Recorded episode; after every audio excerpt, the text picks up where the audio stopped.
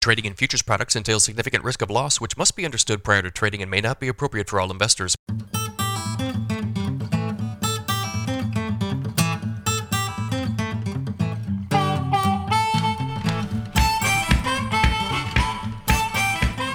Good morning, everybody. We've got a sharply higher trade in grain markets here early on Monday morning. It is 6:04 a.m. Central Time as I record here. May corn futures up 23 and three quarters at 679 and a half. December corn is up 15 and three quarters at 595 and a half. May soybeans up 37 cents at 16.21 and a quarter last trade. November soybeans up 24 cents at 14.39. May Chicago wheat up 46 and a quarter at 906 and a quarter last. May Kansas City wheat up 45 and three quarters cents at 936 and three quarters. May spring wheat up 29 and a half cents at 989 and three quarters. If you guys are listening on the podcast, appreciate it. As always, uh, leave me a rating or review if you have not already on that Apple Podcast app. If you guys are watching on YouTube, uh, thank you. We did hit 4,000 subscribers last week. The goal for the year is to get to 5,000. So subscribe to the channel, uh, like these videos, uh, leave me a comment if you like what I'm doing here. If you guys need some additional assistance from me, go to my website. It is www.standardgrain.com. Go to that website, click on Grain Marketing Plan in the upper right hand corner. Check out my subscription service. It's $49.99 a month. I send out a ton of information to my subscribers, my morning email, all my grain marketing recommendations, my text message service, my subscriber only videos, um, any sort of consulting that you might need. This is a monthly subscription. You can cancel it at any time. There is no other fee, there's no other obligation. I won't try to sell you anything else. Um, I did a subscriber only video on Friday regarding soybean export sales. We've seen some really strong uh, activity here for both old crop and new crop. I discussed the situation and the new crop situation in particular, which is of interest. I also had a quick video yesterday before the grain market opened regarding uh, the Russia Ukraine situation. So if you're interested in this sort of real time information, information from me, guys. These are, are sometimes quick videos on the weekends. They might be three, four minutes long, but they'll tell you what you need to know um, ahead of the weekend. Check out that subscription deal.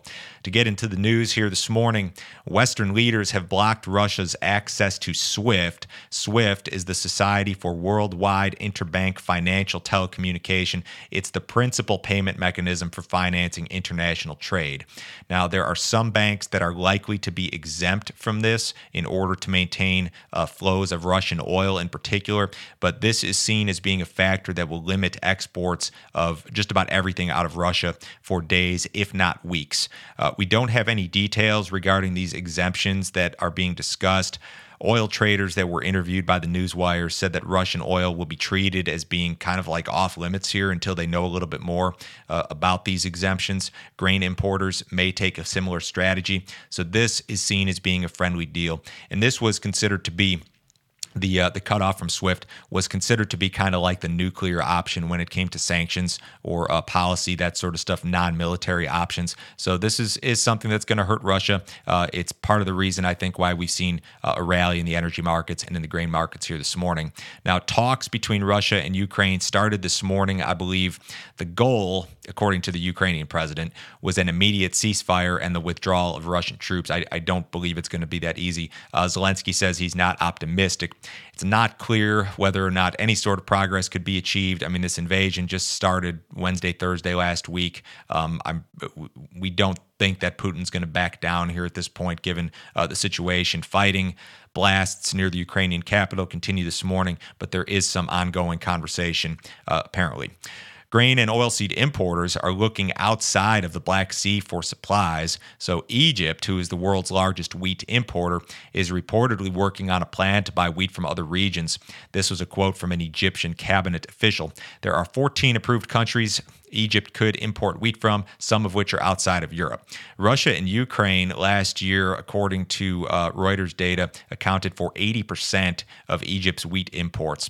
Um, so they're going to have to look elsewhere. Does this mean that that there's uh, in a roundabout way some additional U.S. demand or demand for wheat out of other countries. Uh, this is all interesting stuff and seen as being friendly here this morning.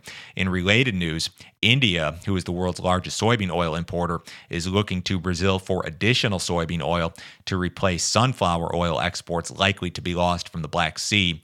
Russia and Ukraine are the world's two largest sunflower oil producers. So you've got a lot of issues here in regard to. Um, you know the the flow of grain out of the Black Sea, which which is is going to be disrupted, or there's at least a perception that it's going to be disrupted. Uh, in non-Russia Ukraine news, soybean export sales are really improving. We've seen a few really solid weeks of old crop sales recently. Um, old crop sales typically are not great this time of year, but USDA reported 1.23 million metric tons of old crop beans sold uh, for the week on Friday. We also saw some new crop sales that were really good, 867,000.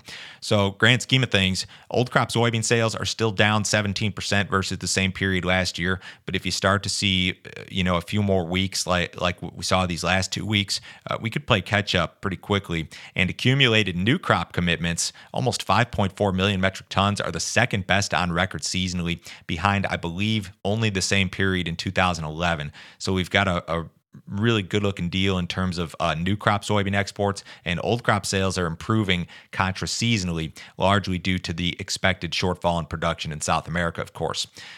Large money managers continue to hold large net long positions in the row crop markets. We had a CFTC report out on Friday. The funds were long, net long, 345,000 contracts of corn and 171,000 contracts of soybeans at last Tuesday's close. Those numbers are probably drastically different here this morning, but those are some pretty big net long positions historically. Uh, funds were still net short the SRW wheat market at last Tuesday's close, but again, we've seen a lot of buying uh, since then. They could be closer to flat or maybe even long as of of this morning. Uh, difficult to say.